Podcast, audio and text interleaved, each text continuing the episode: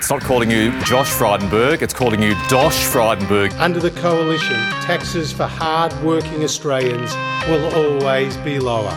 You know, I, I don't hold a hose, mate, and I, I don't sit in the control room. They're answers that only can come from Victoria, I'm afraid, because that's not my job. But I ain't spending any time, though, because in the meantime, every three months, a person was torn to pieces by a crocodile in North Queensland. Well, g'day, listeners, and welcome once again to the Two Jacks. It's episode 63. Uh, we've been going a lot longer than that, but this is where we look at all matters Australian politics and media, and uh, and then have a good look around the world uh, to see what's going on there. And joining me, as usual, is Hong Kong Jack. G'day, mate. How are you? I'm excellent. That's very good to hear. Now, it's the 29th of February, Jack, a, a leap uh, year day, one that, one that only occurs once every four years. Surely, surely that is cause for a public holiday in Hong Kong. No, uh, we haven't got a public holiday Oh. here. Perhaps they don't know about it because they use the lunar calendar.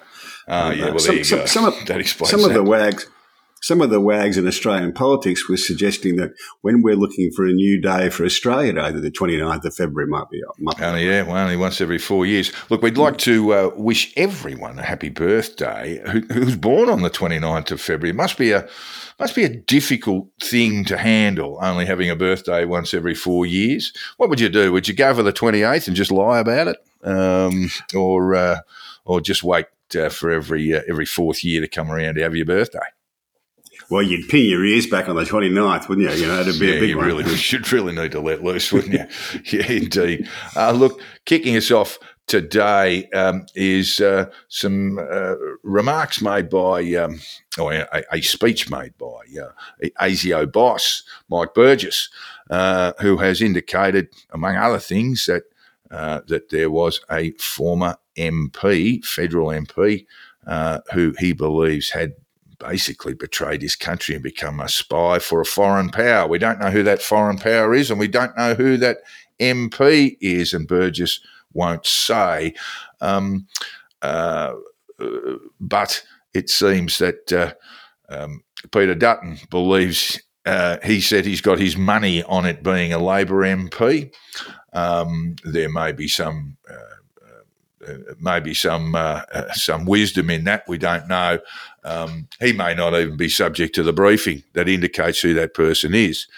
Um, and uh, uh, his uh, Home Affairs spokesperson, James Paterson, Senator Paterson, has uh, suggested uh, that um, we should not speculate on who that person is. Uh, rather, we should be concentrating on the fact that MPs are wide open to be subjected to this kind of pressure. Jack. Yeah, um, the uh, this won't be the first uh, foreign agent to sit in the, sit in the Australian Parliament. Oh, Uh, really? There have been. There have There's some been in the gossip there. Now, uh, what, who have we got? You, you don't so have to well, name so- names, but uh, but when did this Or- happen?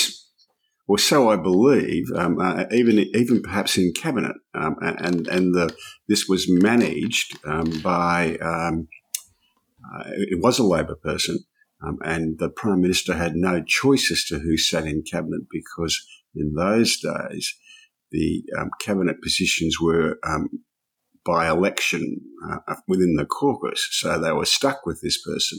And as I understand it, they managed this by keeping the particular minister away from national security issues. Um, I'm just a bit surprised that the ASIO boss is sort of saying this in public. They used to, these things used to be the subject of gossip around Parliament House, but they well, were not it is often- now. yeah, um, not often put on the public record. Um, uh, this is what this, we pay ASIO a lot of money. This is the stuff that they're supposed to know about and supposed to be able to brief politicians of both sides about, so that you know the, the leaders at least know what's going on. I, I, would see at this stage that uh, um, that the opposition has not been briefed. It, that would be that would indicate, you know, Dutton using terms like um, um, I'll, "I have my money on it being a Labor MP, a former Labor MP." Um, and also Paterson's remarks that we shouldn't speculate. And Burgess, Burgess actually did talk about um, uh, terrorist threats. He believes that they remain significant, um, with the most likely perpetrators being uh, those who have fallen into Sunni extremism. Um, um, but he also mentioned um, uh, race hate groups. Um, so we're talking about the extreme right in Australia here, uh, driving towards some um, some awful episode that will split Australians on on, on racial grounds, on ethnic grounds. Um, all of those are significant, and and Burgess of, Burgess of course says that it's not just politicians, but people, senior bureaucrats, senior business people, um, uh, who are prone to uh, uh, this kind of persuasion. Uh, it it often comes from a a simple LinkedIn message, Jack. Yeah, uh, uh, well, um, I, I, would expect our foreign um, intelligence service, ASIS, to be doing this sort of work, and we should expect um, uh, uh, other countries to be doing it in Australia.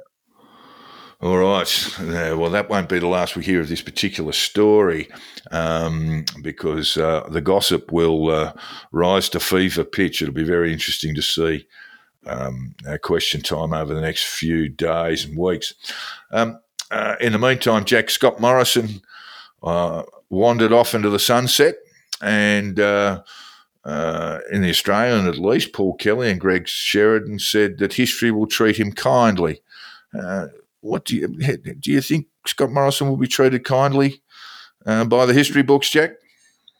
Firstly, I don't know whether did you did you see any of his farewell speech in Parliament?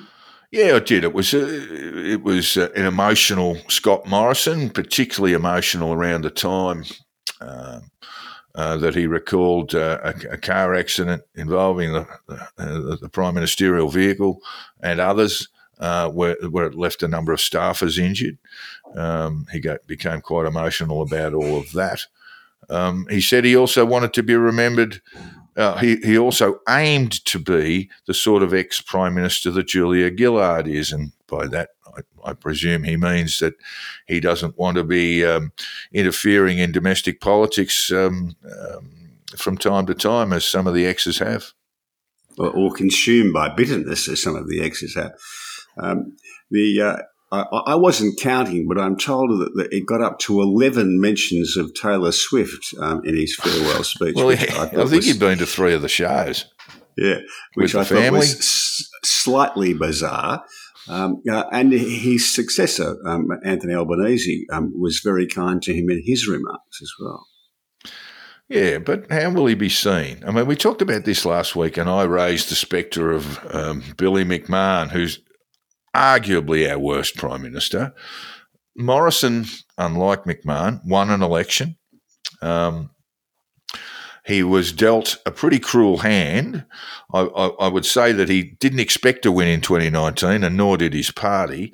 And they uh, and they woke up uh, after the election day and said, "Gee, we're in power again. Uh, what are we going to do now?" And that stayed like that for a little while until, of course, the pandemic hit.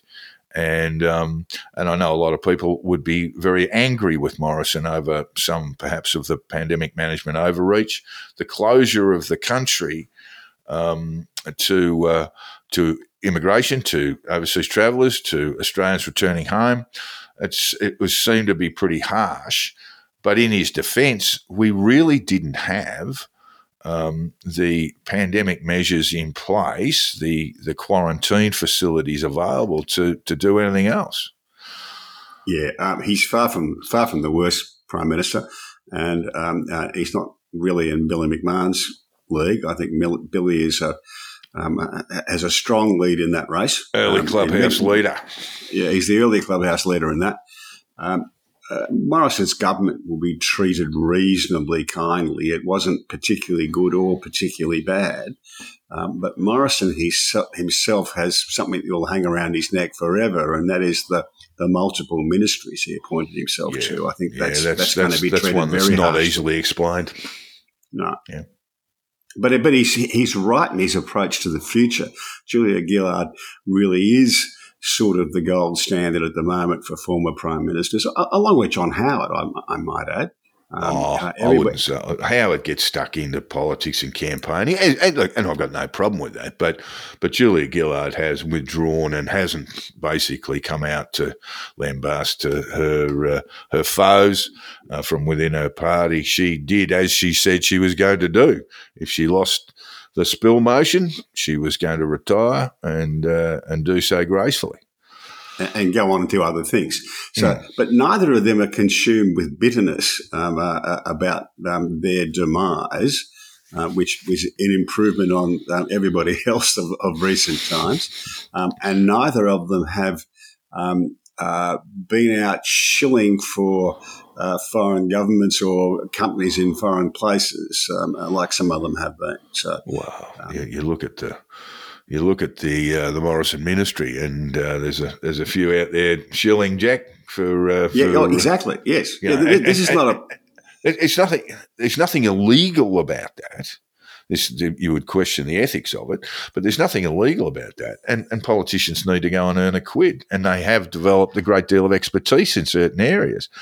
Um, I know the Greens and, and some of the crossbenchers are talking about putting a limit or, or a period of time before. Um, before, uh, let's say, retired ministers of the Crown can can engage in consultancy, and I think that's got a fair fair bit going for it, doesn't it? Uh, it does, um, uh, as would restoring the old um, uh, um, parliamentary pension uh, scheme. I think that getting rid of that was a mistake. Yeah, yeah, I think so too. Um, and uh, that was the Mark Latham and John Howard Me Too movement, Jack. Yeah, uh, look look at what happens in the United States. Well, I think senators get less than get about one hundred and eighty thousand a year US in in the Senate. Right? Um, uh, they all get a lot richer than you would expect people on 180,000 yeah, to get. That's um, the good reason, isn't it? That's you've got to remunerate politicians properly. Um, otherwise, you do have potential issues around corruption. Yeah, and we don't want Australian politicians and ministers thinking, well, my career as a politician is about to end. How can I use my current position to ensure that I've got a steady income in the future. We don't want that. We don't want them to have to think about that. Mm. Well, at least the gaming industry does provide, Jack. You know, um, uh, it's a retirement village for a great many politicians, particularly those on the Labor side. God bless the uh, gaming uh, industry, Jack. As, as is the superannuation industry. Yeah, yeah, indeed. Uh, lots of board positions there. Um, Speaking of corruption, Jack, uh, Gladys Berejiklian is before the New South Wales Court of Appeal seeking to clear her name uh, over an ICAC finding uh, that she had engaged in corrupt conduct, uh, with, but without with the ICAC report did not um, uh, did not uh, uh, re- require it or, or did not um, uh, suggest any criminal offences had occurred, but uh, had declared that she had um, acted corruptly. The two day hearing um, uh, was an odd one, Jack. Well, there were there were. on the first day, Bret Walker for Gladys Berejiklian told the the the court that um, the retirement of uh, ICAC Assistant Commissioner Judge Ruth McColl, uh, that, that, her term ending um, uh, before the report was complete might make um, uh, uh ICAC uh, to have reported outside its authority, Jack. Yeah, uh, I, I read that and nearly fell off my chair. That's an extraordinary error, if it's true. If it's true, yeah. It's a claim made in court. It wasn't that she was retired, it, it was that her term expired. Right? Um, uh, and I've, I've, been through the exam. I was never in such an exalted role as, a, as an ICAC commissioner, but I was a federal um, uh, tribunal member for 10 years. And uh, I can still remember the uh, the date the term ended, June fourth, two thousand and four, and um, they were downsizing the tribunal, so it was about twenty or twenty five of us finishing up the same day, and we all understood that any decision you're going to make, any findings that you're going to make, had to be signed off on and receive the stamp from the tribunal before five o'clock that night Otherwise, they expired with you. No one had to tell us this. We just all knew it. Um, so it's extraordinary to think that ICAC would make an error like that.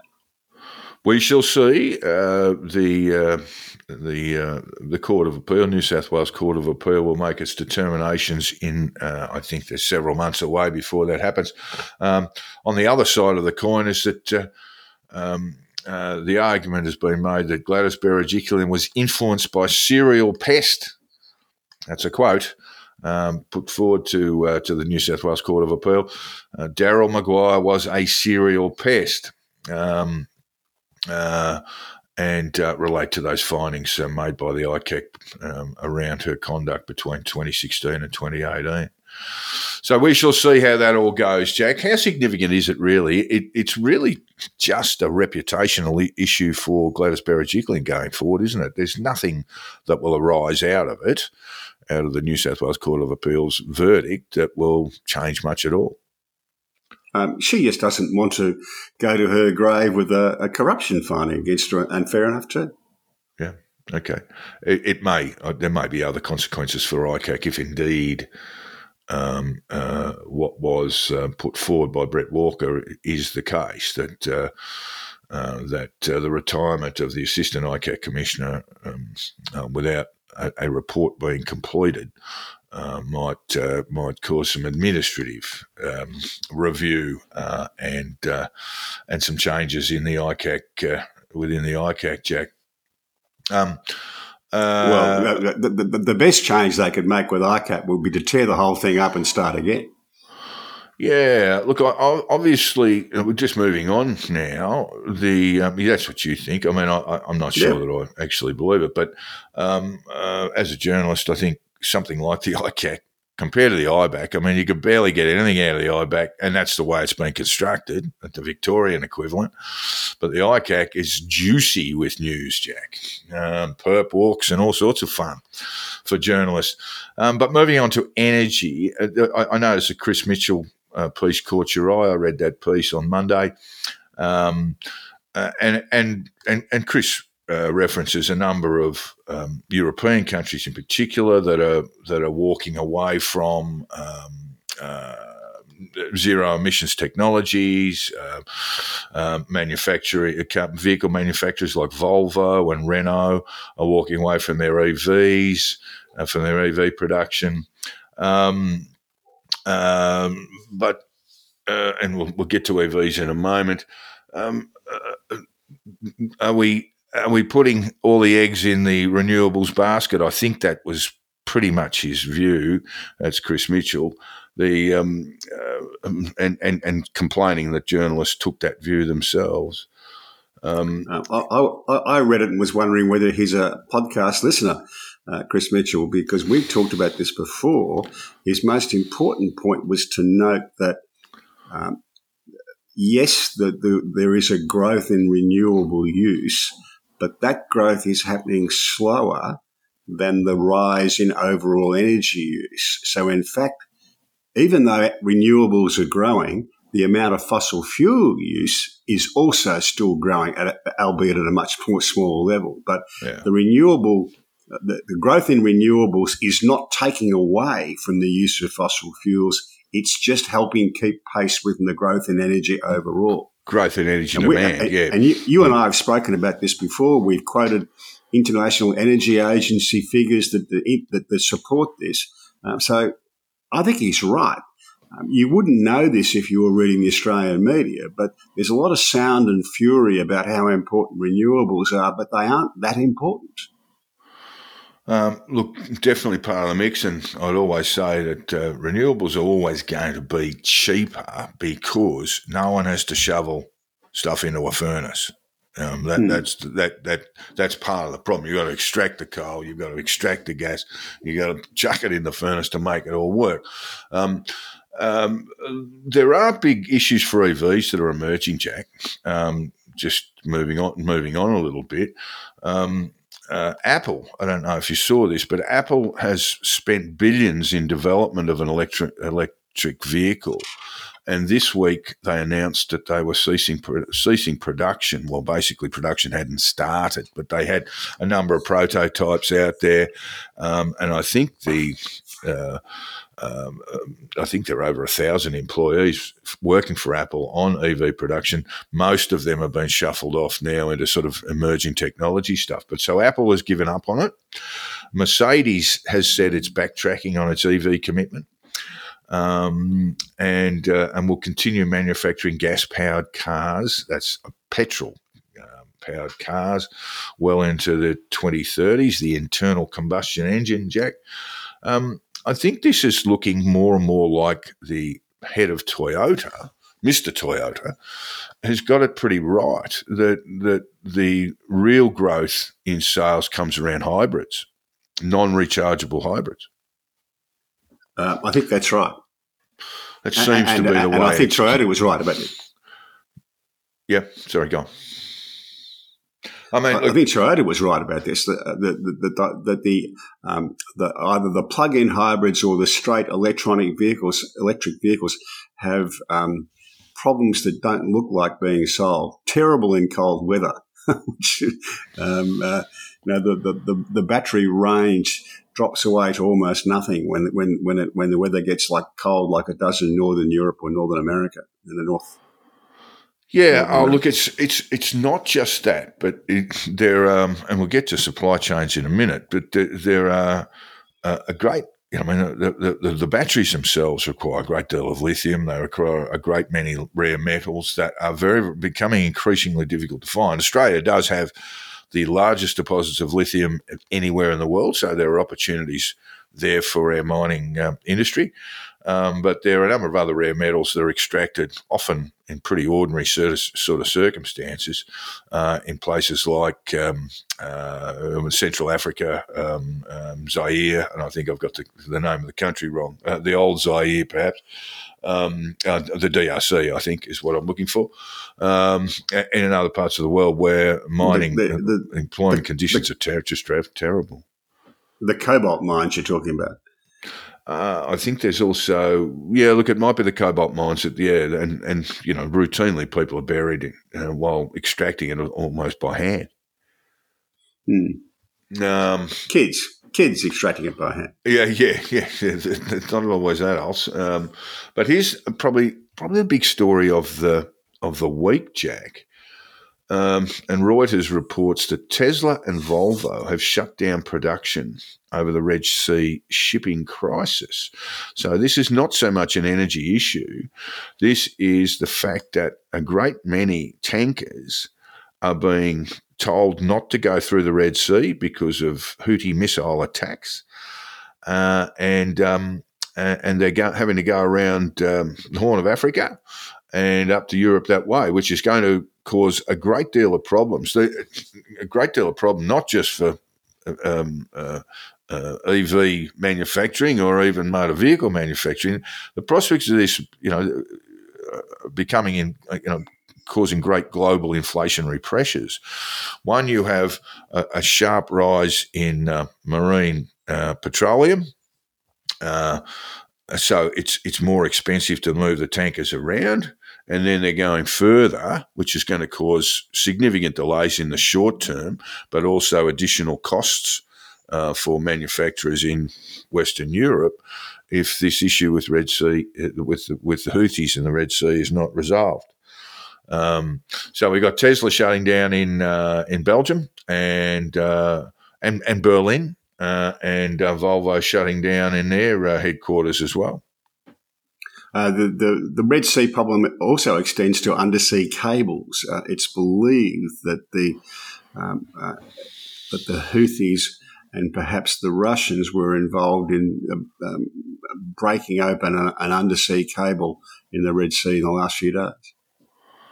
I haven't heard those reports. Um, I do know that because there, um, there, are major major internet uh, links that run through the Red Sea. Uh, uh, interesting. Um, I, I, do know, of course, that the US and the UK um, launched strikes against Houthi rebels in Yemen, um, uh, done during the week. A very, very uh, convenient um, tweet was was published by US Central Command where they uh, acknowledged that they had, with missile strikes, taken out uh, a significant um, uh, missile firing capacity and drone strike capacity among the Houthis. Um, what I found amusing about that, perhaps not amusing, but a little bit, uh, um, a little bit uh, stunning, was that um, uh, that there were a number of people coming in and saying that uh, the Americans were attacking Yemenis, uh, were killing civilians, uh, the usual sort of suspects there.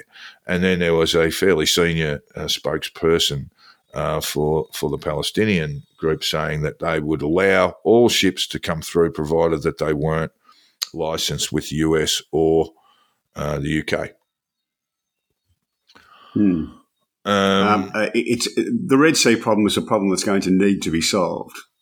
It's it's going to need to be solved by by striking harder at uh, uh, the Houthis' uh, capability. Just to explain to our listeners, they are entirely funded and armed by um, the uh, by the Iranians, um, and so while this is absolutely necessary, you can't have this. You simply cannot have world trade uh, dislocated in this way. Um, uh, but while uh, attacks against the Houthis continue, there is again that you know that overall threat. The, the, the Middle East is such a, a complex um, and dynamic place um, that uh, the Iranians could be dragged into war. Um, certainly, it, it, would indicate that the uh, the Americans are going all in with uh, with the Saudis too, Jack. Yes, um, very interesting thing. I mean, so the Red Sea into the Suez is is a way of you know um, cutting basically weeks on the water for tankers, but also the the, the Panama Canal um, because of drought there, Jack. Um, uh, low water levels have basically slowed movement of tankers through the Panama Canal. So there is the real there is potentially inflationary issues arising from both instances. That it will cost more. It will, it will cost more for goods to arrive in Europe um, from Asia um, and elsewhere, uh, and uh, and it will take longer. Yes. All right. Over in the United States, uh, Alabama IVF treatments have been put on hold, Jack. You must have seen this. Uh, it's um, Alabama Supreme Court ruled that frozen embryos are children, Jack. They're not getting any smarter over there, are they? No, they did rule that, yes. They did rule that. It's meant that IVF treatment places in the state of Alabama have basically put everything on hold. It, it arose from, it's just not a legislative issue, um, it, it, it, arose from uh, a, a, ruling in the Alabama Supreme Court uh, where um, the parents uh, of um, uh, who underwent an IV, IVF procedure uh, and this sounds pretty ordinary, but I'll read it anyway. The parents alleged that in December 2020, a patient at the Mobile, Mobile, Mobile, Alabama hospital, where the frozen embryos were being stored, walked into the fertility clinic through an unsecured doorway and removed several embryos from the cryogenic nursery. Uh, the patient's hand was freeze burned by the extremely low temperatures the embryos were stored in, and the patient dropped them on the floor, killing them. I think that's probably the wrong, wrong word, but uh, the CNN report couldn't find a better one. Uh, the parents sued for wrongful death, but at a trial court, uh, these claims were dismissed. Uh, but in a stunning reversal last week, the state Supreme Court disagreed, noting extra uterine children or unborn children located outside of a biological uterus at the time they are killed are children and they are covered under the state's wrongful death of a minor law. Quite extraordinary, isn't it? It is.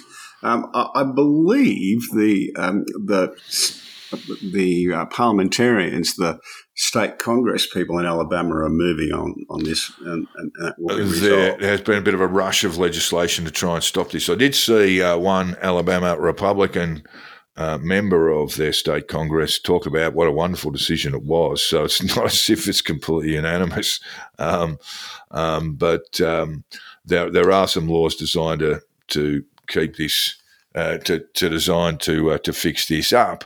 Um, uh, not their not their abortion laws, but their uh, their rather idiotic ruling of the of the Supreme Court, the Alabama mm. Supreme Court on this, uh, and that will have to be dealt with legislatively. Um, it's just a staggering thing. It, it, gets back to this. This is this is the issue that will kill Trump, I believe, if this is left to fester. And, and abortion generally is left to fester. I think it'll be the issue that will kill him, and he just he'll get to a point where he simply can't talk about it he's already spoken about this on at a, at a press conference. Well, he's spoken about it a number of times, Jack. He, he, he gloated that he was the man who made the abortion ban happen, uh, and that went over like a lead balloon. Uh, and uh, and then he uh, he he talked about a 16 week thing because it's I think four months. He decided 16 weeks is four months, which of course it isn't. Uh, as well, a, I, a, I, watched the press conference about the IVF, and, and, what he said was he supports the right of uh, uh, uh, parents who want to have a beautiful little baby to do so through IVF. It was quite straightforward. Yeah, but I think any any sort of guilt, this will be sort of guilt by association, and like I said, when he gloated that uh, um, Roe v. Wade was overturned uh, on his watch and by uh, his Supreme Court picks, um, uh, that's go- that that will go over very very poorly, and and try and get and and and, and will I think, and we've seen this in 2020, and we to a degree, and then we saw it in 2022 in the midterms. There, big numbers coming out to vote Democrat, Jack. Um, particularly among women. Um, President Biden uh, has uh, said, getting on to matters deeply presidential uh, and electoral uh, with the uh, 2024 presidential election coming forward, he said that a number of foreign leaders have whispered in his ear saying, You've got to beat Trump because if you don't, um, if you don't, then I'll have the same sort of problems with populists in my country. Uh, he said, not because I'm so special. These people said to him, you've got to, his foreign leader said to him, you've got to win because my democracy is at stake if the other guy wins. Nine heads of state have done that with me, said Joe. I wonder whether, wonder whether that included Francois Mitterrand and Helmut Kohl. Well, who knows? Nine heads of state. Who's he? Who's he spoken to? He speaks to pretty much everyone around the world. It could be. Um, uh, and there has been a bit of a pushback against the suggestion that uh, Biden might be tapped on the shoulder in and around the uh, uh Democratic uh, National Convention. Uh, when is that? July or August? I think it's August, August. isn't it? August yeah. in Chicago. August in Chicago. Yeah, so that he might get tapped on the shoulder. He did, of course, win his Michigan primary fairly comfortably. Um, Although there was 15% who wrote – uncommitted on the ballot papers. Mm, yeah, I mean, look, the, the primary process for Biden is fa- fairly simple. It's just mm. just a matter of whether he's going to run or whether he can be tapped on the shoulder. Um, uh, the significance of that 15% is that Michigan's uh, is the most um, uh, Arab and Muslim state in the United States. And yeah, there's a lot of pushback against um, uh, what they see as the inadequacy of the US government's response to Israel. So, uh, 15% people writing uncommitted is probably a, a, little danger sign as to whether you're going to get pe- these people to turn out and vote for you in a general election.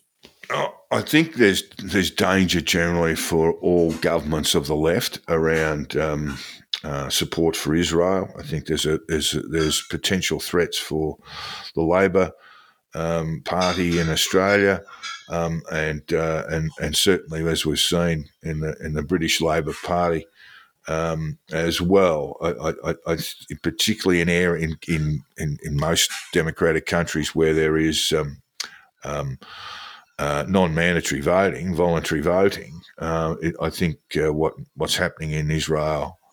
Uh, sorry, what's happening in Gaza might have a, a significant impact on, on how big their turnouts are. Um, look, are, we dealing with something that uh, is of this moment and not necessarily of a moment in November? Hard to know. Yeah. We, we, we don't know what will be happening in Gaza in November, We, so we, we simply to don't know. There's no way of knowing. I mean, we've got both sides, um, Hamas and uh, uh, and, and the Netanyahu government, um, uh, walking back from uh, walking back the expectations of a ceasefire in the last 24 hours. Um, a ceasefire must come, but how, how at some point. But uh, how enduring it is is anybody's guess. Um, so these are big problems for the left going around the world with, with so many elections this year. Uh, President Biden said he expects uh, there, will- there to be a ceasefire by the end of the weekend. So by you know Monday. And, and, that's an indication, if nothing else, of the fact that Biden sees this as a serious political problem for him. Um, just moving into Michigan, uh, where, of course, he was elected, uh, or he won, not elected, but he won the primary in, in, in Michigan. A Democratic sta- strategist in Michigan uh, who backs Biden and was granted anonymity to speak candidly said um, uh, Democrats are in trouble because every day, as violence in Gaza continues, getting those voters back becomes more of a challenge for Biden. And that's it in a nutshell. It's not just not just Michigan. Um, it's it's a lot of blue states. It's a lot of swing states, and all about the, and, and these things are all about the turnout. Well, they're about the turnout because they're they're about a minority. A majority of uh, of people in the United Kingdom and the United States more or less back um, uh, the, their government's approach to being supportive of Israel up to a point. Yeah, Um, uh, so, but there's a minority of people who oppose that, a very noisy minority of people who oppose that, and they tend to be voters in the blue areas, in the in the left areas. So that's a problem for two. Where, where, turnout's important, it becomes a problem. Compulsory voting is not such a big issue, but with um, turnout elections, it is. Uh, yes, it is. And look, uh, while Australia does have uh, uh, mandatory voting, um, it it continues to have uh, emba- sort of embarrassing sort of problems for the Labor Party in Australia too. So these are these are issues that affect left wing governments all around the world.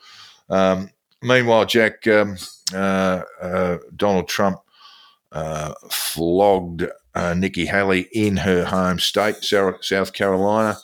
There was still a fairly significant vote for her, wasn't there? Um, but in her home state, there's no way of uh, polishing that turd and saying she's uh, she's done okay. But she she's continuing in the race, and uh, and the Republicans go to um, Michigan over the weekend.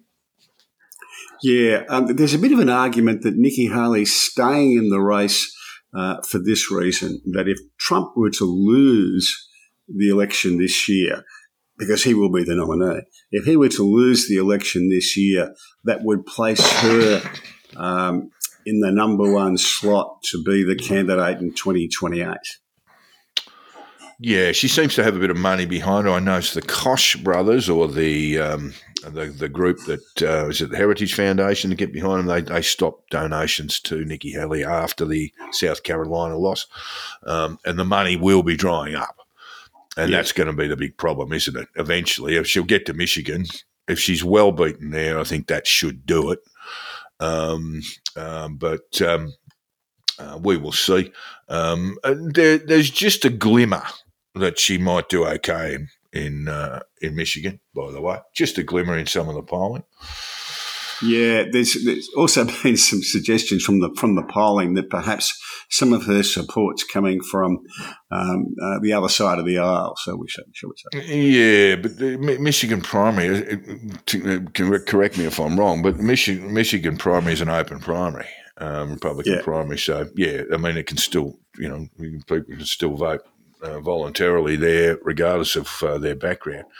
Um, so um, They, Yeah, can- wonder they can watch. be they can be re- they can be Republicans for a day.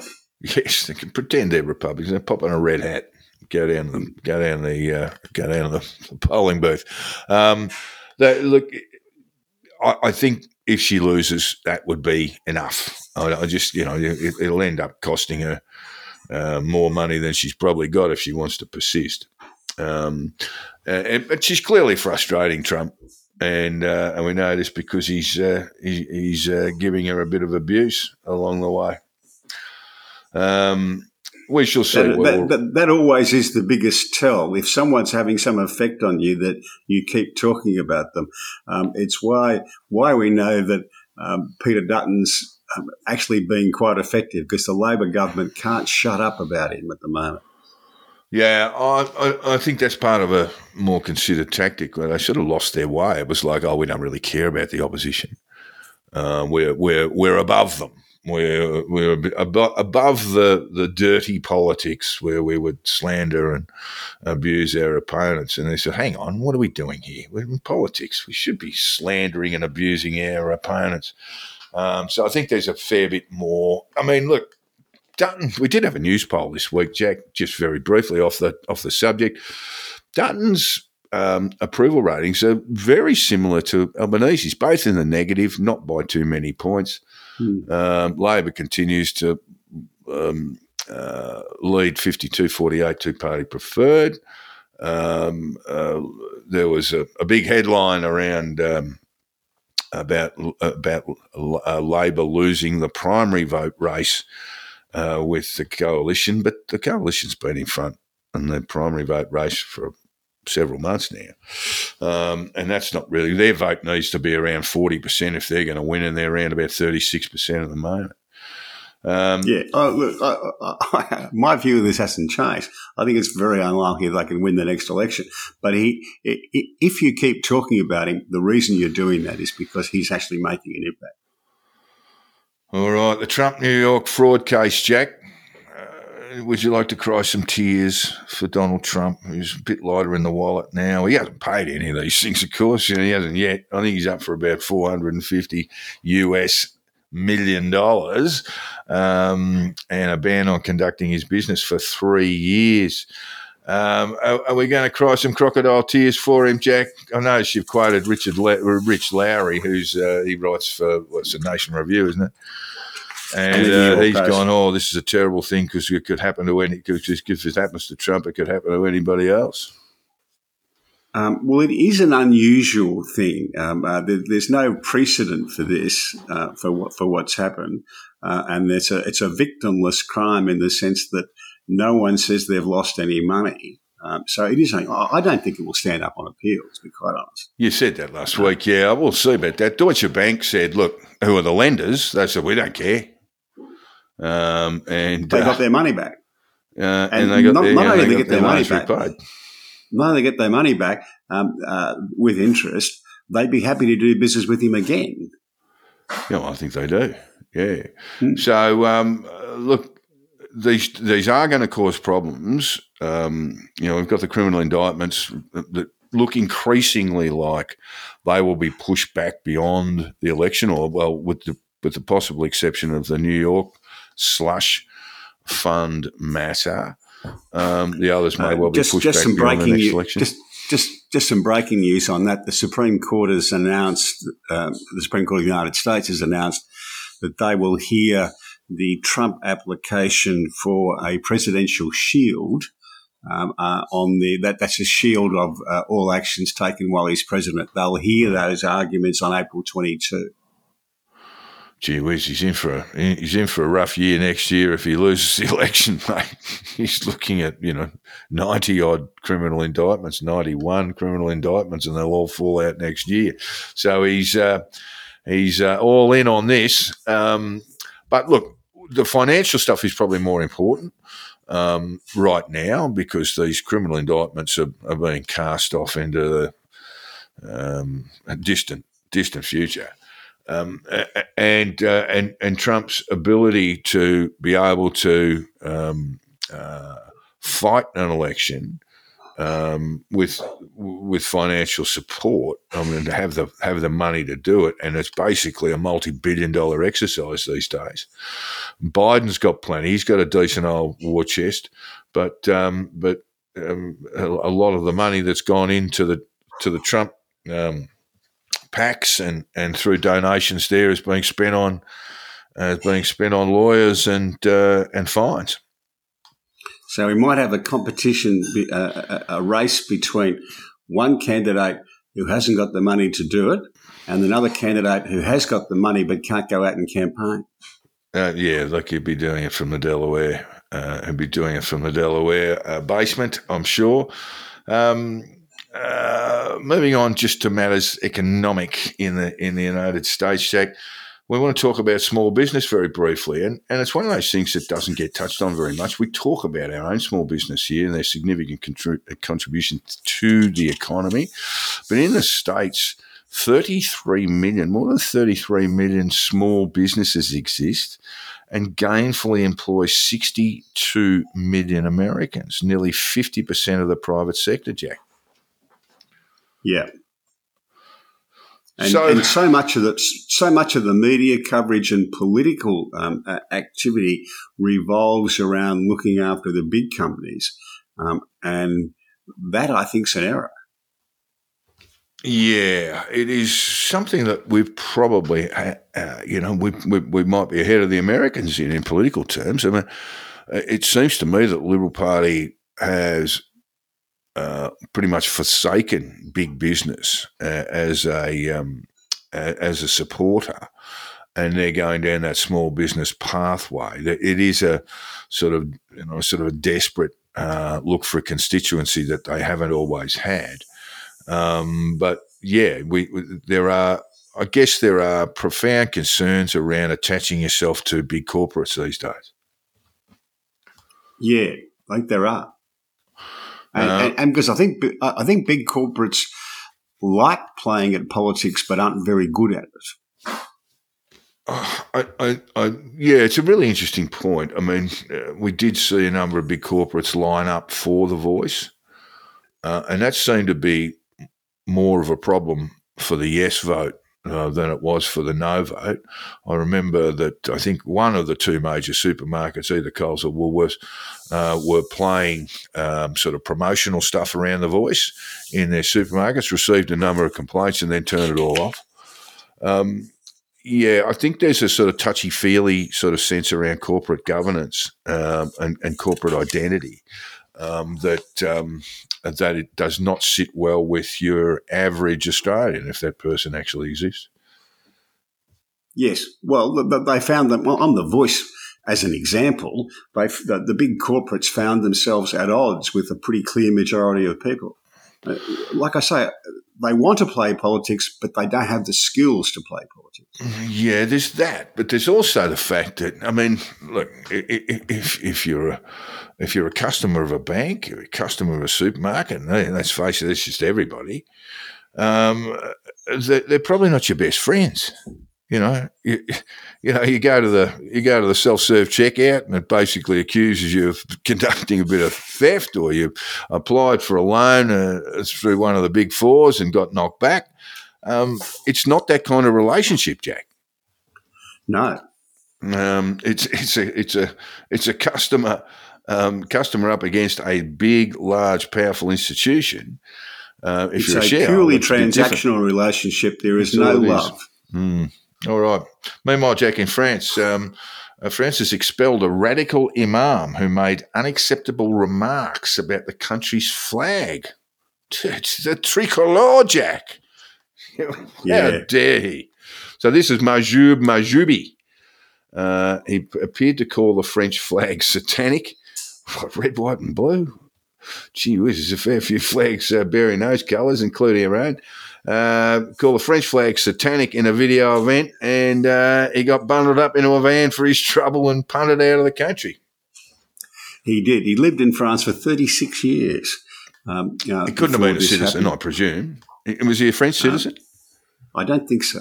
Yeah, um, but the French, the, the, the, French are, are always untroubled by worries about the European Court of Human Rights or anything like this. They just ignore it. I love the French. Uh, they go right ahead and, uh, and deal with it the way they think it ought to happen. They always have done this and they always will. So Mahjoub, Mahjoubi, who actually uh, almost four decades ago uh, came from Tunisia to France, um, has been sent back. He was arrested uh, after the video uh, circulated showing him describing a tricolor flag as satanic and saying it has no value with Allah. Uh, the Im- Imam later said he was sorry. I bet he is. If he had caused any offence, arguing that his remarks about the flag were a slip of the tongue. Hmm, interesting.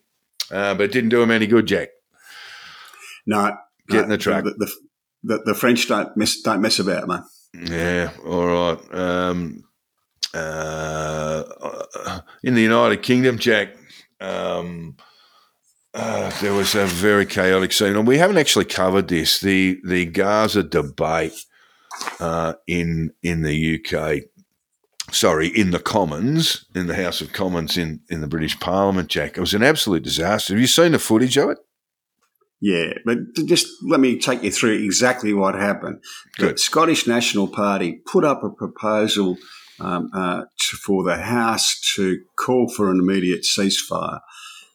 That would have, split, and the reason they did this because this was going to split the Labor Party vote um, uh, between the people who um, uh, absolutely want a, a ceasefire at any cost and the people who are basically supportive of, of, of Israel. Keir Starmer's trying to, the Labor leader, is trying to kind of straddle two horses a little bit. He wants to keep on board the far left group we were talking about before, Yes. who are sort of pretty much pro Hamas, um, but also understand that the majority of Britons um, are, are basically pro Israel on this. Um, uh, and that's why the SNP motion went up. The Labor leader went and spoke to the Speaker and asked could he bend the rules to allow a Labor amendment to be put so that the Labor people could vote for that rather than the SNP um, um, uh, motion. Yes. And, and the Speaker, uh, to yes. his discredit, um, uh, agreed with that. He says because he had been receiving briefings um, that allowing that vote to go ahead would put MPs at risk. Um, so we had a, a big kerfuffle arising out of that. Well, it's a reasonable point. I mean, we have had, I think, two um, uh, UK MPs killed in office, um, uh, murdered uh, while in office. So that, that's a, that's actually a reasonable point to make, Jack. Yeah, but, but I, I don't think as a country you can allow the threat to kill to determine what's debated in the Commons and what gets voted on. It was uproarious scenes in the Commons. Uh, the Speaker's still still got a heartbeat, hasn't he? He, he hasn't gone Oh, yeah, yet. he'll he, he'll survive, but he's um, uh, uh, but he's probably going to going to retire. I would think he won't. You know. Uh, The tr- tradition is, is in the UK that whilst you're speaker, the other uh, major party that you no longer sit in the party room while you're speaker, and that's the same in Australia, really. Um, but whilst you're speaker, um, uh, if you're a Labor Party person, the Conservatives won't stand a candidate against you at the next election, for instance. So you just hold your seat, um, uh, you sail straight through, unopposed. Um, but that, and that and may he's a be put under Tory. He's a Tory, isn't he? He's a Tory. No, he's a he's a Labor. Labor. He's he a was a Labor- Labor Party man. So how did that get up? How did it, how, how did a um, um, Tory government with a significant majority, which it has, um, appoint a Labor speaker? It was thought that he was the most suitable person. Oh, that's that is unusual compared to Australia, where you always. I mean, unless you've got a hung parliament, where you always get a uh, a fellow from the government sitting on the tre- treasury benches, he or she uh, will be nominated on the numbers. Uh, so there you go. There's a bit that I've learned about that today, Jack. So what's going to happen? Is this exposing, as we talked about, Starmer's vulnerability on the left? Uh, it is a bit. He, got through, um, got through that day with with with some help from the speaker, um, but the, that doesn't mean the problem's gone away. You know, every day in the Guardian, there's another piece saying, you know, um, uh, what what what Starmer and the Labor Party are doing is wrong, etc., etc. So they're they're they're going to face, as you said before, continuing attacks from within their own support, so their own support base and, and that's a tricky one to handle. While we speak of the Guardian, don't let me forget to mention the Guardian's cricket writing, Jack, after uh, England's um, series loss, now confirmed in India. Um, it, uh, it, um, yeah, it was some of the most delusional uh, writing I've seen in a long time, where they just oh, you couldn't decided be, you couldn't be couldn't be talking about Barney Ronay, could you? Oh my god. We'll get to Anyway. it. We, we shouldn't. We, yes, we shouldn't get. But but, but the, the good four hundred loss, four hundred run loss um, was was was the, The- was the phrase that got so- for me. So uh, essentially, Starmer's problem, and, and this is going to be a problem in the United States as well, is that he understands that the majority position is pretty much supportive of Israel, but he's got a, a, a noisy and nasty minority who are saying, no, we're pro Hamas. And Yeah. how does he how does he reconcile those two things? All right, and look, he is um, look in very very strong position with polling showing he the, the Labor Party has a majority. Um, uh, would have a majority, uh, well, have a significant majority, but they get they're getting over fifty percent of the vote. Um, we could talk. I was almost going to say primary vote, but that's all there is in, in the UK. So over fifty percent of the vote there, and and looking like the Sunak government is basically on a death march. Meanwhile, Jack, in Europe around NATO, Hungary's parliament overwhelmingly approved Sweden's bid to join NATO on Monday, clearing the way for the Nordic nations' accession to the alliance after nearly two years of intense negotiations, mainly involving Yeah. Turkey. So that will now Um, go ahead, and the, the Swedes will join the Finns in NATO very soon, Jack. Yeah, that, the, the Hungarian uh, vote was the last remaining hurdle. So um, Yeah, the, uh, the, the Swedes and I'll- are in. Uh, yeah, they will be, and and um, and that um, uh, and that also the the, the issues with uh, the Turks were were Turkey, I should say, Jack, uh, were uh, have been sort of ironed over a bit. So these two countries, I mean, when we talk about Putin's folly, this is one. This is part of it. Um, Putin's folly in Ukraine. Um, uh, two countries who were absolutely devoted to not joining NATO, um, Sweden and Finland, uh, after all these years have put their hands up and said, yeah, we're in. And of course, Finland um, shares a border with Russia. Uh, yeah, um, uh, you can knock Vladimir all you like, but isn't he a unifying force? That's right. Yes. Well, i- i- when the, in the early stages of the invasion of Ukraine, I think we discussed this at the time, and and and the the big question was just how is unified is Europe on this, and I, and I think the answer overall has been pretty strong. Yes, there is some growing impatience with Yeah. the stalemate. That it's um, and and there's some um, uh, backwards and forwards about okay, we've gotten this far, but what do we do now? But yes, they are unified. All right, moving on to energy again, but this time in Europe, um, and it relates to um, a tax credit scheme. Tax, sorry, tax credit scheme proposed by President Biden um, at 400 billion into subsidies for EVs. Um, China has funneled massive amounts of money into building EVs. They have a significant.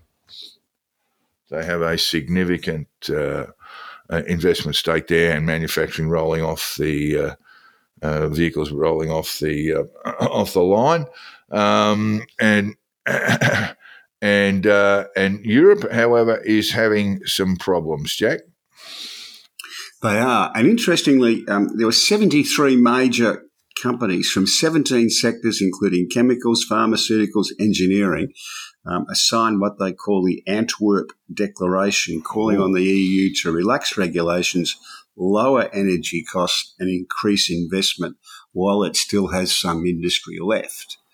Um, the Antwerp it- it- Declaration, Jack. That sounds ominous. That's that's almost It like does, the, doesn't um, the uh, defenestration of Prague. yeah, it Um, does. So Um, yes, they're asking them to to relax re- regulations on the net zero. Is that right? Yep, that's But right. They're not quite sure. Well, they haven't indicated where. Um, No. So is it around vehicles, transport? What are we talking about? Agriculture we know about has been a significant issue in, in the Netherlands, in, uh, in in Flanders, in Belgium, uh, also in Germany now. Uh, and the French farmers are well, they're never happy, but they take to the streets, you know, for a bit of a day off. Yeah. Um, uh, the agricultural battle sort of already been lost. Uh, Ursula von der Leyen's already indicated that she'll be walking back um, uh, the regulations Right. in that regard.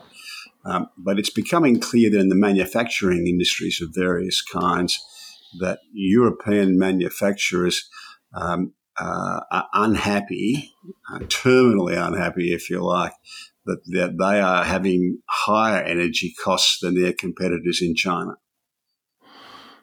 We're still seeing energy costs. Well, let's talk about just the, the price of petrol in this country, which is back up to about two bucks a litre. Um, and, and, and a lot of this is driven by the Ukrainian conflict, of course, isn't it? It is. Um, But what's happening in what's happening in manufacturing in Europe is that um, uh, the the Chinese are burning coal and, and using cheap energy, and the Europeans have been told, no, you can't do that. Uh, you've got to use expensive energy, and they don't like it. Yeah. Okay. All right. Um, we're going to go to sport, Jack. Um, just an hour into the show. Um, there's a bit bit to discuss there. Uh, Tarryn Thomas, um, a North Melbourne player. Um, I saw um, uh, he, he was uh, uh, the subject of a mural around North Melbourne. Um, his photo around the club uh, has been taken down. The mural's been uh, well, has basically disappeared, been painted over. Um, Tarryn Thomas, of course, has been. Um, uh, uh, have we got to have we got to criminal status there, Jack? In terms of domestic violence, there are a number of claims made about him that he is not rejected. He's put his hand up for in terms of domestic violence in, in the home setting. I'm not aware of any um, uh, uh, uh, criminal proceedings, but No, I'm not certainly either. there are AFL proceedings underway. Um, and uh, and that's basically it. He's been essentially scrubbed from the uh, scrubbed from the AFL record. Certainly, certainly North Melbourne Footy Club believes that's the case. Um, I don't know if you saw an article written by Russell Jackson, Jack, uh, around um, some uh, some awful uh, revelations about um, uh, teachers within the state education department uh, who were uh, abusing, sexually abusing kids. Um, there was a Victorian inquiry into this around the Beaumaris Primary School, very limited inquiry, but it's clear that there were uh, more extensive. Uh, numbers of offending teachers and so forth, and and like the Catholic Church, they would just simply once the once the protests became too loud, they would um, they would um, um, they, they, they, they, would just sh- shuffle the teachers on. But the thing, and then that was a great story, and Russell Jackson's a wonderful journalist. But the, the thing that caught my eye, Jack, was around the Little League. Uh, that a number of these teachers ended up running the Little League, and you and I will remember it. Certain people, they have Auskick now and have had for many, many years. But in the old days, uh, when uh, when we were when we were watching our footy uh, at the grounds, every half time uh, the two competing sides would be represented by, I think, about an under 10 uh, outfit. They were generally taken from schools. They- They would change pretty much week from week, schools and sporting clubs. And so if you went to see Carlton and Collingwood, then Carlton and Collingwood would play in the Little League match at half time. Um, and uh, it's, it's, it's clear um, that there were a number of active pedophiles in and around that competition. And to make it even more chilling, those kids would come in to have a shower after they'd played their halftime game, and everyone else was watching the footy because the men were back on the ground watching the watching the third quarter while these guys were monstering. Um, monstering these kids. I believe St Kilda was extremely bad, but I think a lot of the the sub, um, the old suburban clubs have got some uh, difficult um, have got some some questions to answer about uh, what they were doing in terms of protecting kids. There are also allegations around the under 19 competition and, and and uh, and and kids uh, playing there could be as young as 14 or 15 being abused. There was a Western Bulldogs uh, player in that under 19 competition as a younger boy, younger teen, um, and he's made a claim, or a successful claim in the New South, uh, sorry, in the Victorian Supreme Court, and uh, and uh, a multi-million dollar damages um, um, have been awarded. How long? It's a very long. It's a very long run up there, Jack. But how long can the VFL, sorry, the AFL, uh, ignore its what is what is clearly a, a, a massive liability for them? Oh, I don't think very long at all. Um, the, the, the, the, case involving the, I think he was, um, I'm not sure he was a volunteer or an employee at the Footscray, the old Footscray. A volunteer, uh, sort of team manager with the under 19s, yeah. Yeah, um, and uh, I saw some of the evidence, um, and the former president Footscray had to give evidence, etc., etc. It was all very embarrassing, really. Um, it's, it's not the most surprising thing I've ever heard that uh, where you have um, kids sport like this, that you attract some part of the people who help out with this, um, uh, who might have pedophilic inst- instincts. This has sort of been happening as long as these sort of things have been happening. You know? Yeah, this, sort of predatory, this, this predatory behaviour um, will draw will draw these offenders into sport. Um, There's lots, lots, of lots lots of very good people who go and help out with these sports, but you'll also always have yeah. some small part of them. Yeah, but with with the case of the Western Bulldogs um, uh, victim, uh, the club had to do all the talking. The, the club had to take on all the, the liability, and, and and I think now with some of these revelations around the Little League competition and some of the issues around the under nineteen competitions, and it's not just in the Western Bulldogs. St Kilda seems to have had a signi- really significant problem um, and there will be civil actions arising from that. Like you know, it, it, it's just the AFL has been able to look the other way and go la la la la la la la, nothing to do with us. And I just I think that the day is is, is, is, is that that day is coming to an end, and the AFL will have yeah. to deal with this.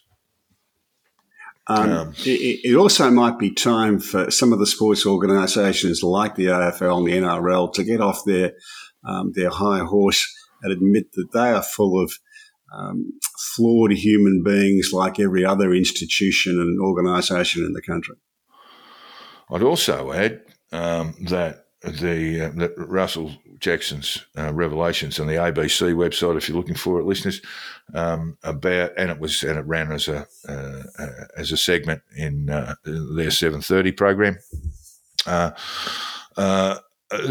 the behaviour of the education department uh, uh, in in in regard to this was so similar to the Catholic Church. The first thing I thought of when I was reading these things, and I know Russell quite well, and and and we discussed this before it had gone to print or some of the matters, um, is that is that as I said before, they behaved exactly like we know that the Catholic Church did um, uh, in schools, uh, in in uh, in and around churches, and and and when and when the complaints from uh, from parishioners became too loud, they would just simply shuffle the people on.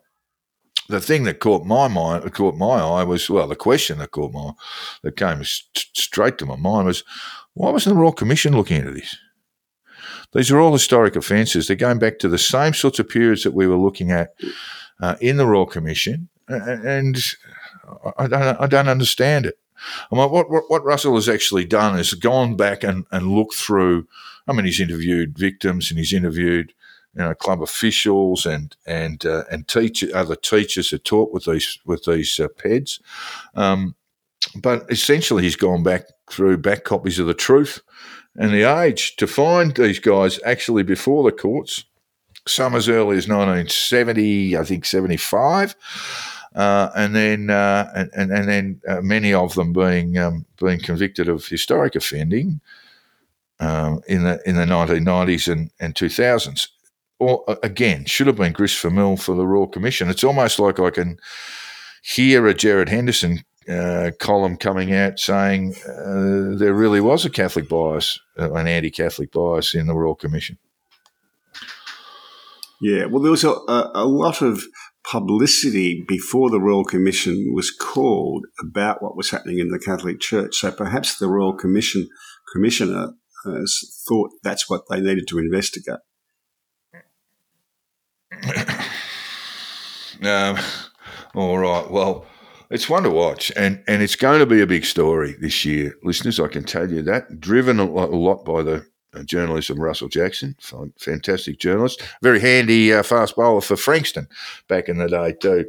Um, but um, uh, there will be more revelations coming about this. Where the VF, the I kept saying VFL, where the AFL, uh, who were the, who were the uh, successors of the VFL, will now not be able to look the other way and pretend this is this hasn't happened. It, it, it was always foolish, um, uh, even while the Royal Commission was running, to think that the Catholic Church's problems were peculiar to them.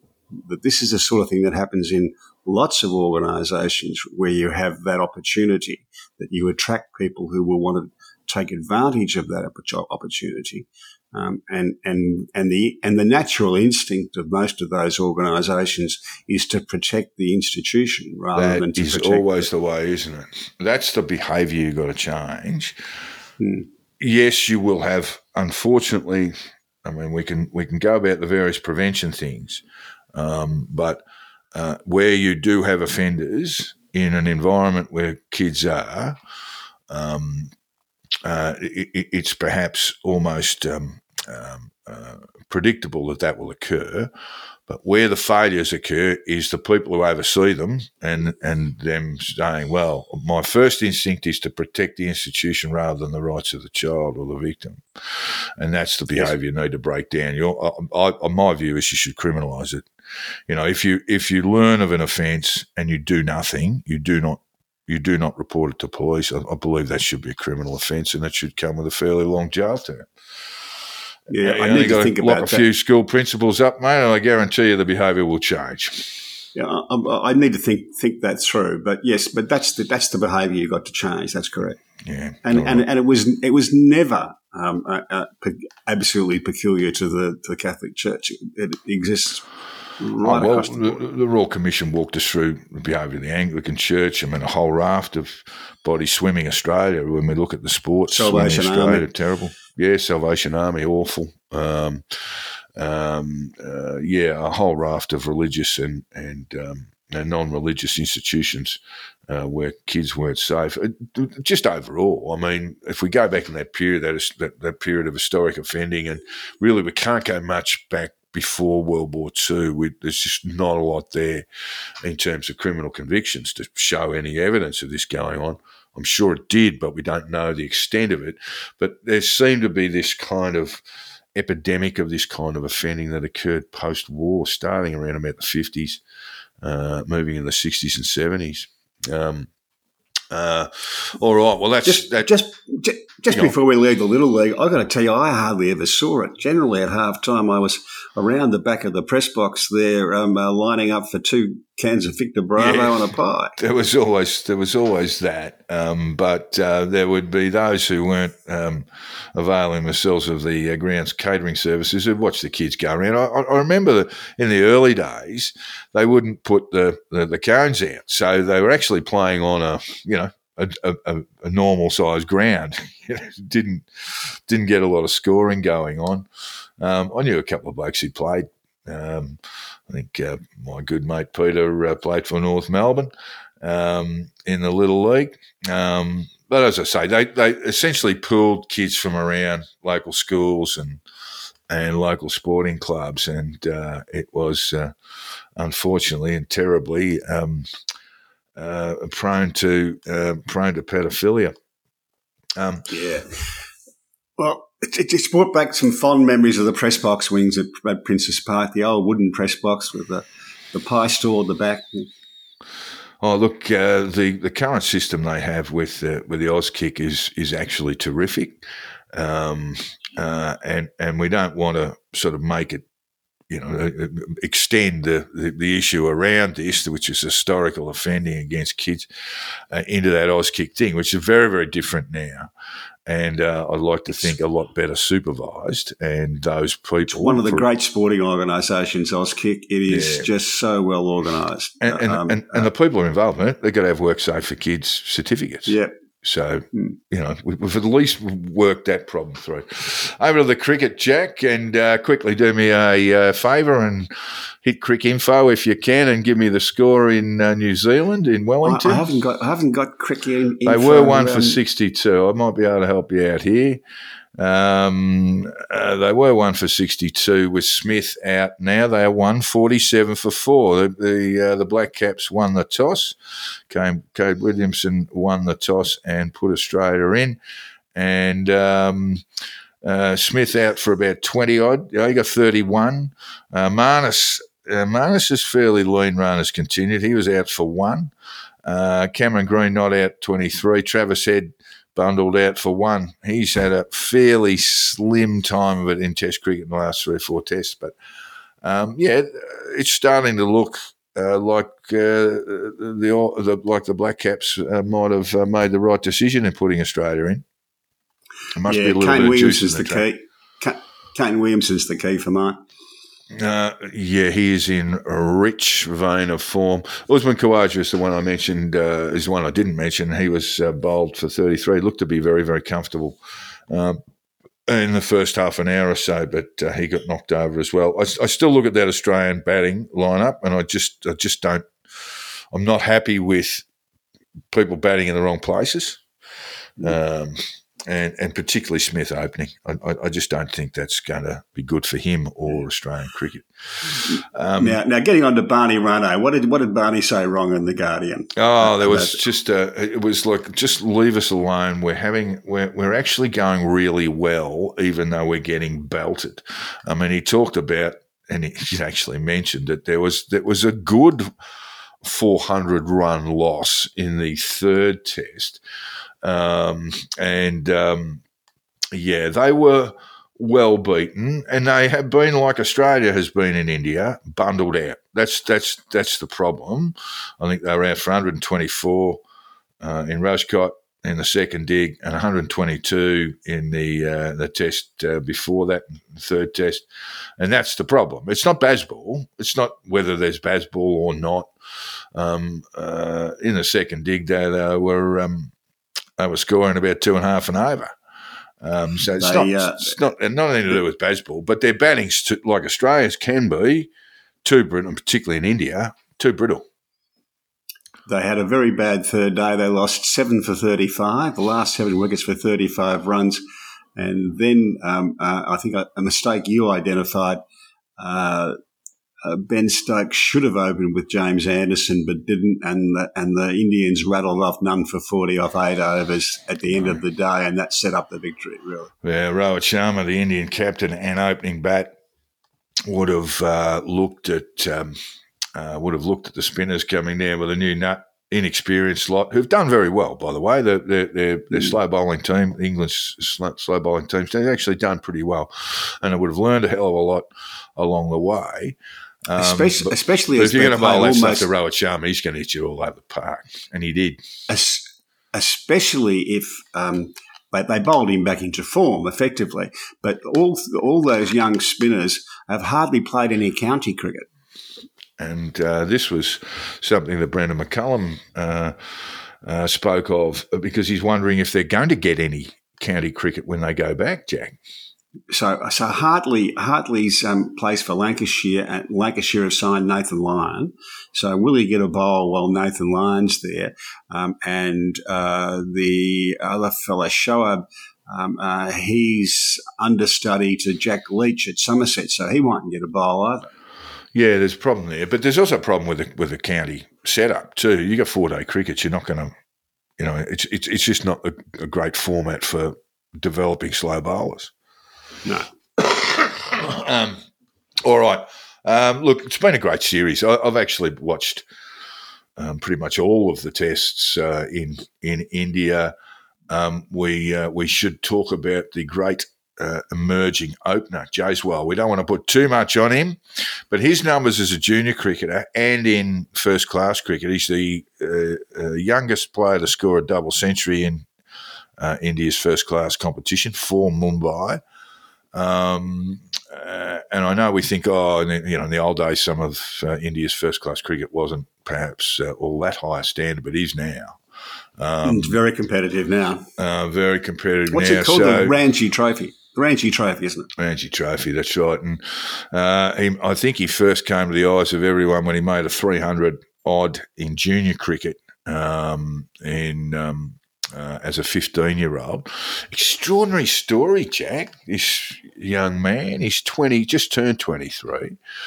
He spent, um, well, he grew up in a large household. His father, I think, ran a, a, hardware store. I think he's the middle and probably third or fourth. Um, uh, child in a in, in, with with five other siblings, um, they identified his, the families obviously identified his, and this is in Uttar Pradesh. Um, they identified his abilities as a cricketer even then, sent him down to be billeted to um, to a local businessman in Mumbai, and apparently that all fell through. And so he spent essentially the next three years of his life, between the ages of 10 and 13, living in tents and, uh, whipping out a bit of, well, he'd be almost like a pie boy at, at the MCG, but but uh, around the, the Mumbai Stadium, he was basically making, you know, sort of deep fried treats and things like that for the, for the punters. basically, uh, then then then then it was realised, and one of the sort of um, mentors of Indian cricket sort of grabbed the kid and made him a power of attorney. By the way, so I'd like to have a look at his contracts for Jaiswal because the world is going to beat up after to this kid's door. I don't want to put too much pressure on him, but uh, and I suggested to you in a text the other day he could be he could be India's Bradman. Geez, batted well. He's batted beautifully. He's got the two double hundreds in successive tests. Who else has done that, Jack? Uh, can't think of anyone who's done that. DG Bradman is one who did it, yeah. uh, although the, albeit a bit older. And then there was another Indian cricketer who's, but none of the none of the big names, not a not a Kohli, not a Tendulkar. The, um, uh, the, the the keeper's interest got an interesting story as well. Oh, Jurel, um, yeah, he, um, who, won the, who rightly won the man of the match for the last test. Um, uh, he comes from a, a perhaps more well-to-do family, but his father didn't want him to be a cricketer because his father wanted him to go up and do an MBA or something like that. Doctor, you know, doctor. Business. Would have been a doctor. So yeah, it will be a doctor or something. Um, so um, he he sort of told his father he wasn't playing cricket anymore. Um, and his father's reading the paper one, one morning and says, "Hey, there's a Jurel kid who's making a lot of runs. He's got the same name as you." You know.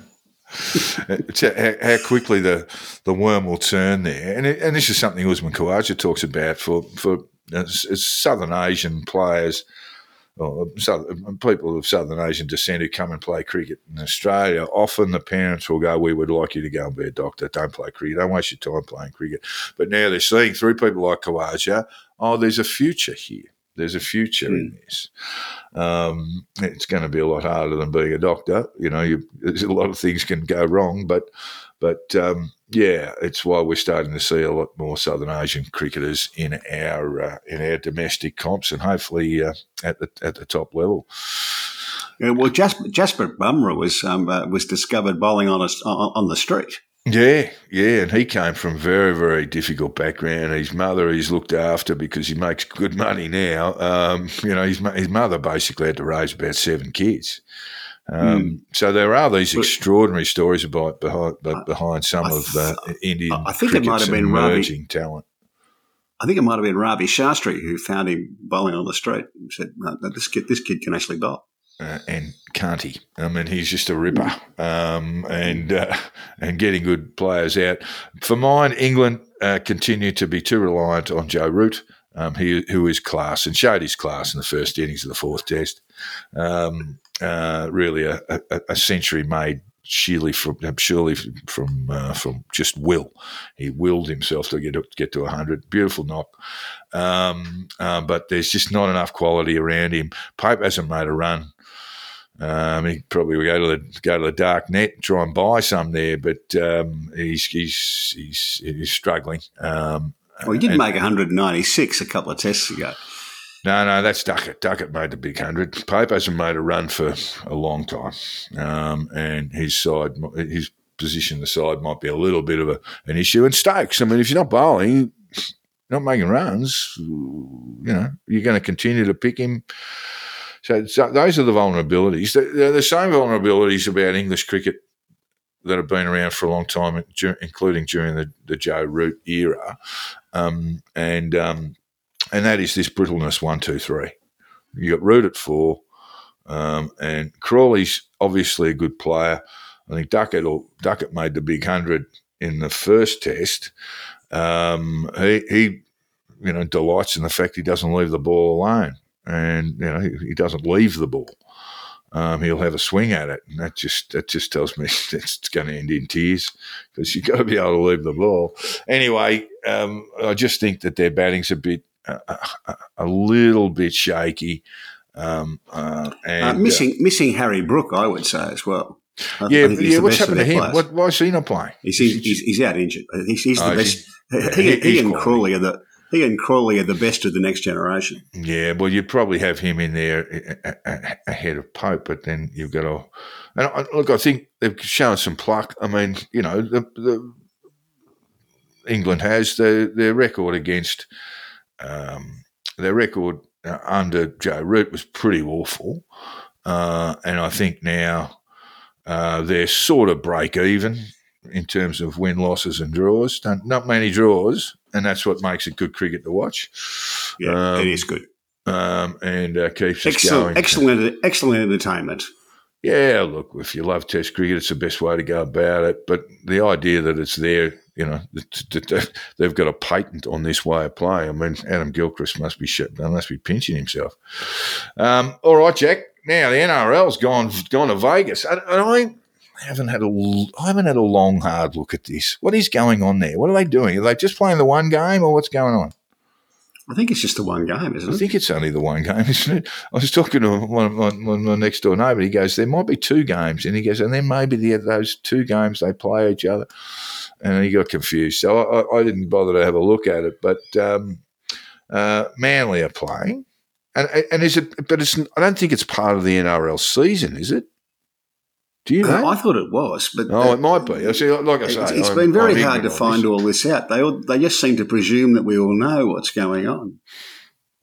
Well, it's a it's a perfect uh, perfect uh, forum for Peter V'landys, who God bless him, he just keeps going. Look, we're the biggest we're the biggest code in Australia. I mean, it's not true, but he keeps saying, it. you know, he's he, he's he's been a been an outstanding promoter for the game. I tell you one thing, Jack, it's been extremely quiet. Normally by the 29th of February or even the 28th of February in any given year, there would have been at least half a dozen NRL disgraces by now. Players uh, found in uh, in uh, various uh, poor circumstances, sometimes a bit of violence, maybe the odd shot fired in nightclubs, those sorts of things. Been very quiet this year. There was a bit of biff uh, in the Broncos, um, but. Um, uh, but uh, Peter V'landys, who must have taken this job on thinking any when any time my phone rings at two o'clock in the morning between uh, December, January, and February is not going to be a good call, um, has had a pretty easy time of it. But then, Jack, there's Vegas and and players players in Vegas, so we might still see a few disgraces. We'll see how we go. We might. All right. Well, that takes us out for the day for episode 63 of the Two Jacks. I want to thank you all for listening. We did stretch out our sport, but we do like to talk about sport, Jack. Just, oh, oh, you've got just be- something else. just before we Is go, it sport? No, it's not. Um, uh, it's from the UK Express. Um, a, a story that Meghan Markle would often ring the Queen up from the US as the pair enjoyed a close bond. Um, and your your pal Duncan McNab is that his that his name? Duncan, yeah.